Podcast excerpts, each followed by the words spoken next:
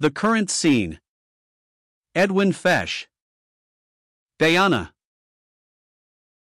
The mass suicide, and the murder of those who would not self inflict their death, of some 900 followers of Jim Jones will remain a tragic memory for a long time. It is not necessary to repeat the gruesome details. More than enough has been publicized by photos and written reports. However, some facts from this macabre affair stand out. The leader came on the scene in sheep's clothing. At first, he appeared to mouth the generalisms of Christianity. His particular type of personality appealed to the poor, lonely, and gullible. Blacks registered high on the list. The work later took on humanitarian aspects. This won him the respect of the mayor of San Francisco and Governor Brown. They appreciated his counsel in helping the poor. At the same time, a religious empire was built up in San Francisco and centered around the People's Temple. Jones then became a sort of prophet and dire phobias began to haunt him. Drugs cannot be ruled out. Fears of atomic destruction and government interference led him to act something after the fashion of the early Mormons. Jones decided to locate in some solitary corner of the earth and there be free to work out a new destiny with his followers. The sought out paradise in Guyana turned out to be a slave camp and completely under the heel of Jim Jones. News of maladjustments began to filter out, and it was evident that U.S. investigations were underway. One public official about to enter the sacred domain was fired upon and killed. It appears that Jones, with his addled mind, had prepared himself for the worst should it ever happen to him. An oversupply of poison was on hand to eventuate a mass suicide. Jim Jones commanded from his followers a complete surrender to himself. From now on, he would do their thinking and take charge of their possessions. This shows how ready a considerable portion of the populace is willing to follow a pronounced leader, especially if he associates himself with some religious trappings. We judge Jones to have become a showman, and added to this was a hypnotic charm that would suggest demon possession. Here is a microcosm of the role of Antichrist who is to come. He will be completely Satan inspired. We read that he will ascend out of the bottomless pit, Revelation 17 verse 8. Where the human situation is desperate enough, circumstances are made to order for the rise of false messiahs. Hitler exploited a defeated and depressed nation and whipped it into all of the concepts that a master race could conjure up. Today we appear to be witnessing a trend toward situations beyond the power of popular governments to cope with. The restless, teeming masses of humanity await to hail and blindly follow this man of destiny who easily impresses them that he is the Savior of the world.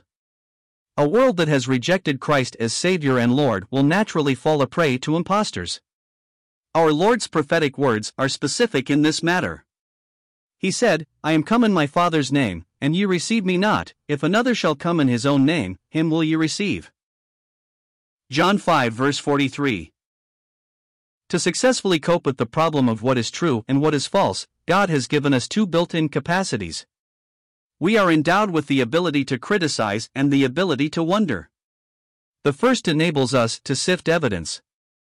For instance, the Bible states that Jesus Christ arose from the dead.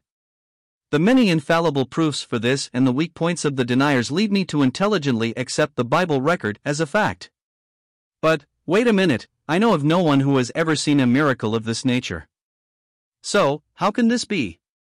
My ability to wonder enables me to believe what I cannot explain. On the one hand, the dogma that the Virgin Mary ascended bodily into heaven and is now its queen, I reject for lack of proofs. To ignore one's ability to wonder makes him a cold rationalist. On the other hand, the ability to wonder, if not checked and balanced with criticism, makes one open to superstitions. When one is born again, he receives the indwelling Holy Spirit who enhances his capabilities for discernment. After reading about the antics of Jim Jones, anyone using his God given ability to criticize would soon mark him as a phony. One blatant offense of his while in the pulpit was to throw the Bible to the floor and label it a black idol. To further dramatize his contempt, he would spit and stomp on the sacred volume. This very book speaks of the mystery of iniquity as ever working toward its consummation. Its working is ever expressed in outstanding exponents of sin until at last the man of sin will appear. On the principle that light rejected becomes darkness, God will send a strong delusion that men should believe the lie. What might that lie be? It will be a universal belief in the man of sin, even him, whose coming is after the working of Satan. 2 Thessalonians 2 verse 8.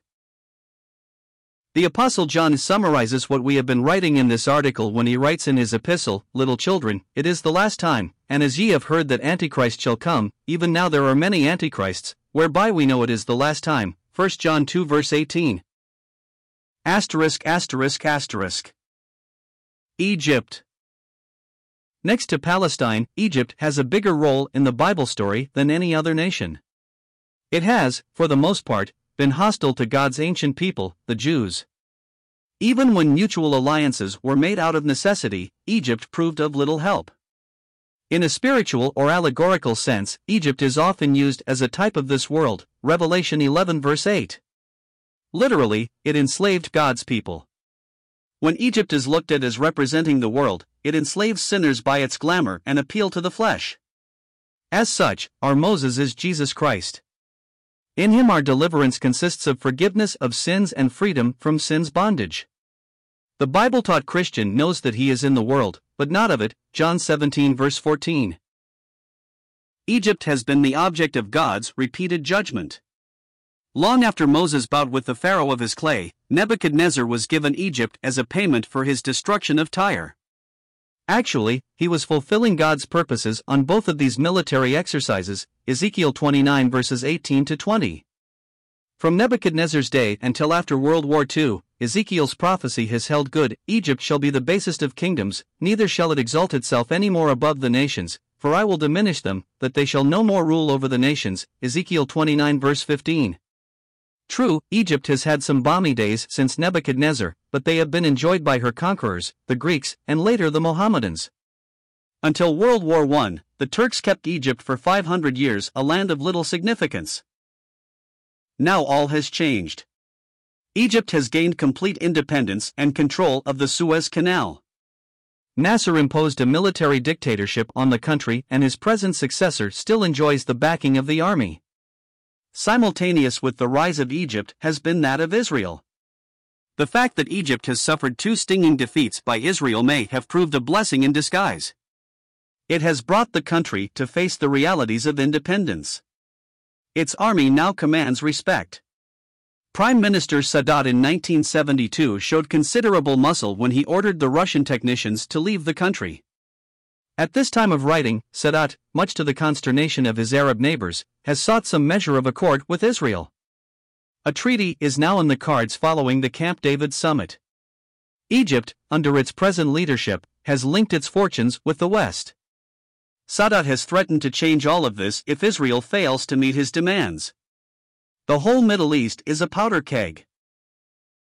If we were to leave God out, there is nothing foreseeable but vicious hates, irreconcilable rivalries, coups, and relentless wars.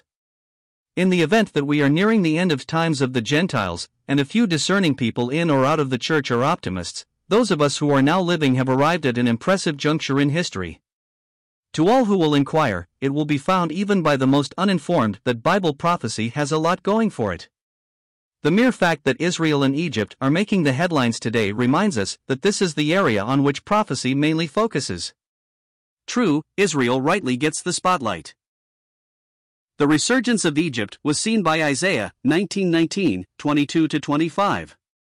It is a fairly safe thing to predict the downfall of a nation. That seems to be the twist of history. One is putting his prophetic gift on the line when Isaiah writes, in spite of millenniums that have witnessed otherwise, that the nation will be converted to the Lord. We read, In that day shall there be an altar to the Lord. And again we read, In that day there shall be a highway out of Egypt to Assyria. The blessing emanates from Israel, which is in the middle of the two countries. In some sense, Israel is to be a third with equals. However, her preeminence is assured in the words, and Israel mine inheritance. Israel is the heir and shall inherit all of the territory vouchsafed to Abram. Genesis 15 verse 18. The altar in the midst of Egypt, v 19, is not the Great Pyramid, as claimed by the British Israel sect. Nor are we to heed the early church fathers who witnessed how well Christianity was ensconced in Egypt. Biblical Christianity has no visible altar. It will be noticed that the phrase in that day occurs three times in the passage mentioned. The pyramid is now, the altar in that day is still future. This is true of the highway and Israel in the midst as a blessing. As we look at all that Isaiah had to say about Egypt, we with hindsight and subsequent pages of Revelation can check on that which has been fulfilled. The prophecies prefaced within that day are still future. They are just as certain of fulfillment. Their day is coming. Certainly, those of us who see present trends as heading in this direction are not without considerable warranted support. As Peter writes, For we have not followed cunningly devised fables, 2 Peter 1 verse 16.